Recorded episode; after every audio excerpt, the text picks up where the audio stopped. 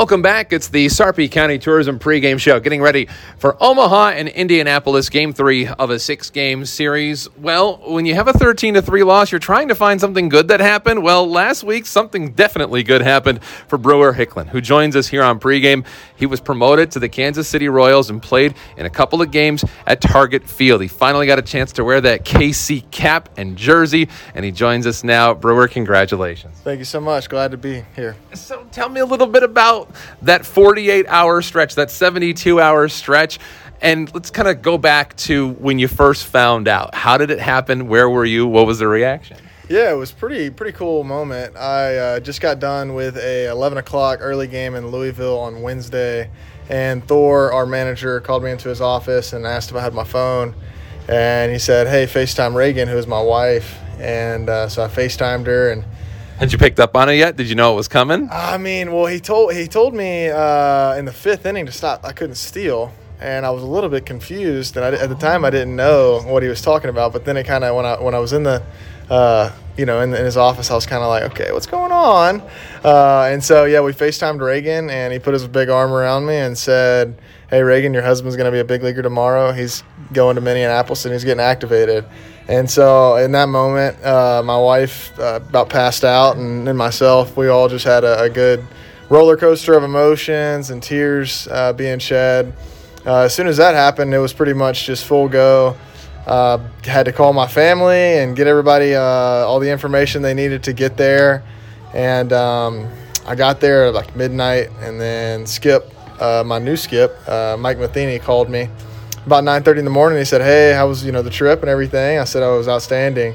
And he said, "Well, you up to play center today?" And I said, "Absolutely." And uh, it wasn't really until that moment, honestly, uh, that it really like started to settle in. You know, I called my wife and she, she like I told her I was starting in center. She's like, "Oh my gosh." uh, so yeah, it's something that you dream about your whole life, and something that um, is just so special to be able to celebrate with all the people uh, that have helped get you there. And there's been so many people that have laid their blueprint on me, and um, you know, too many people to, to thank. But definitely, just uh, as I reflect, just so many people to be thankful for how great is it to get a chance to share that moment with somebody like Thor, Scott Thorman, your manager? Obviously, you know him well. To be able to have that experience with him, I love that he called, made you call your wife in that scenario. Yeah, I mean, Thor's honestly been my only manager in the minor leagues, so we uh, we go way back. He's become like a fa- father figure to me. I mean, we have a really really tight relationship. He knows Reagan he knows my you know my dog he, he knows everything about my family just because we've been through so many ups and downs together but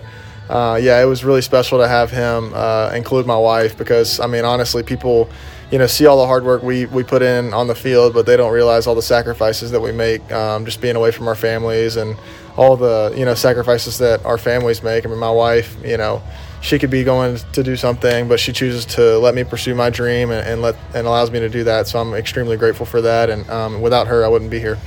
It's obviously wonderful that you get to share it with Reagan, but I'm sure that sharing it with your parents was also just as fulfilling. What did it mean to you, and what do you remember about the conversation with your folks? Oh, my, yeah, I remember calling my, my mom, and she answered, and she lost her mind. And then I, I had to wait like three hours to tell my dad because he was in a classified meeting uh, with the government. So uh, I didn't get to tell him for a while, but it was really joyful. And, you know, just thinking back on literally, you know, the moments my dad and I were in the front yard throwing the ball, hitting uh, you know wiffle balls in the yard and everything. It's it's really crazy to think about. You know all the different um, different areas and avenues that took you to this spot in your life. Um, it wasn't necessarily really for me all the success that I thought about. It was really more the uh, journey and the failures that I had and what I was able to learn from. Um, you know, I know we talked before this uh, recording just about like almost 12 months ago, like just being in one of the lowest places in my life and uh, really doubting myself and uncertain about what the future looks like, and just really unsure uh, that this was for me. I just doubted my ability and. Um,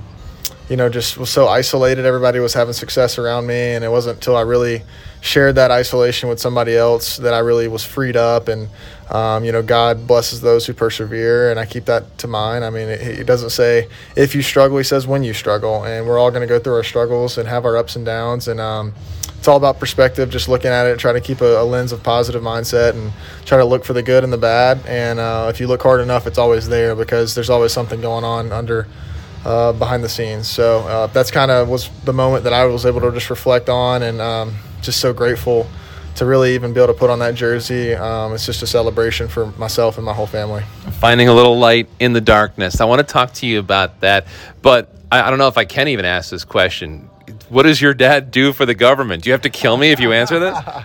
he's in missile defense. So yeah, I don't I don't know too too much about what he gets into, but I just know he's a I call him a redneck engineer because he's a redneck and he's really smart. So all right, so take me back to a year ago because this was one of those places where you found yourself at probably one of the lower points of your professional career, and when you care about something so much, this is how this is how we process things. We yeah. we we feel everything, and to go through that struggle obviously makes you appreciate these opportunities like the one you had over the weekend even more.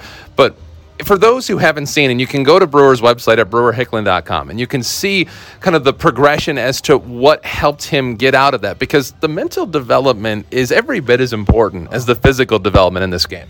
Yeah, there's no question. I mean, um, I really just think about it, and it's the same for everybody. We all have this dream of what we want to become.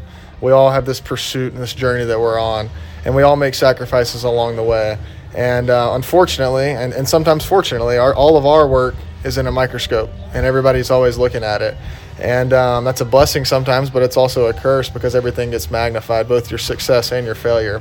And so when you really start to focus um, on your failure, which seemed like that's what I was really putting a lot of my focus on, I really just um, was kind of in the dumps. And um, it goes a lot deeper than that. I mean, we're not meant to do life alone. Like I, I've feel like I'm a good leader in the clubhouse, so I was holding a lot of that in because I didn't want the guys around me to see how much I was struggling because everybody was having success and our team was having success. So I didn't want to be uh, selfish in the mindset to think, oh, poor, pitiful me.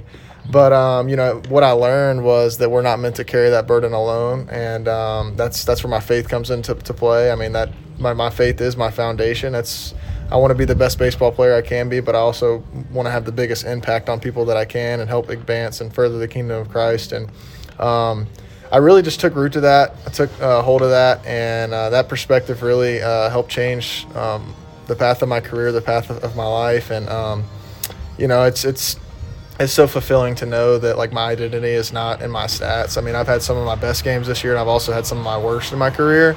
But it just seems like when I go home at night, I have so much peace knowing that at the end of the day, it really doesn't matter. Um, it's just it's just a job, and um, while I'm the, probably one of the most competitive people you'll meet, it is just a job, and I know that's not my priority um, number one in life. So I just really took took a hold of that, and uh, I hope that you know the rest of the year that stays my main focus. Obviously, we're human and we waver, but um, I'm just pursuing that each and every day and making that daily decision um, to pursue him in hopes that uh, you know, I'll have the peace that I need to go out there and play the best game that I can and contribute to the team in the best possible way. Brewer Hicklin joins us. You know, you writing that blog could far outweigh your professional production in terms of statistics when all the dust settles down the road. The impact of finding a way to be so relatable to a problem and something that affects so many guys. And we're looking at batting practice right now. I would be shocked if not more than half of the guys on the field right now haven't at some point dealt with the same thing that you dealt with.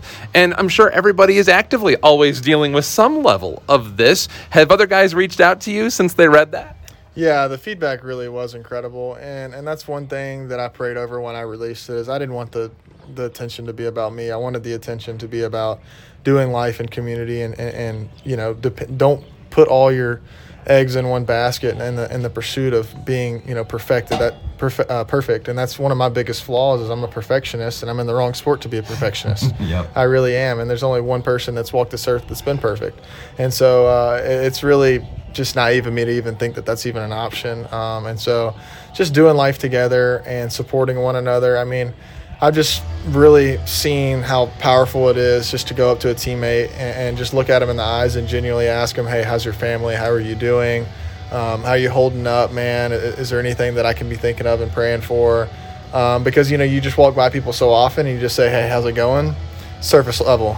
Sure. You know, I, I challenge myself to look at somebody in the eyes every day and really genuinely ask how they're doing, if there's any way that I can help them and add value to them. Um, you find value in your own self when you look to add value in other people, and that's really my motto in life: is just to embrace where my feet are and make the most of uh, the opportunity that I have around me. And, um, you know, I've seen God work in crazy ways, and I'm so thankful for that. And I just pray that He continues to work through me in that way.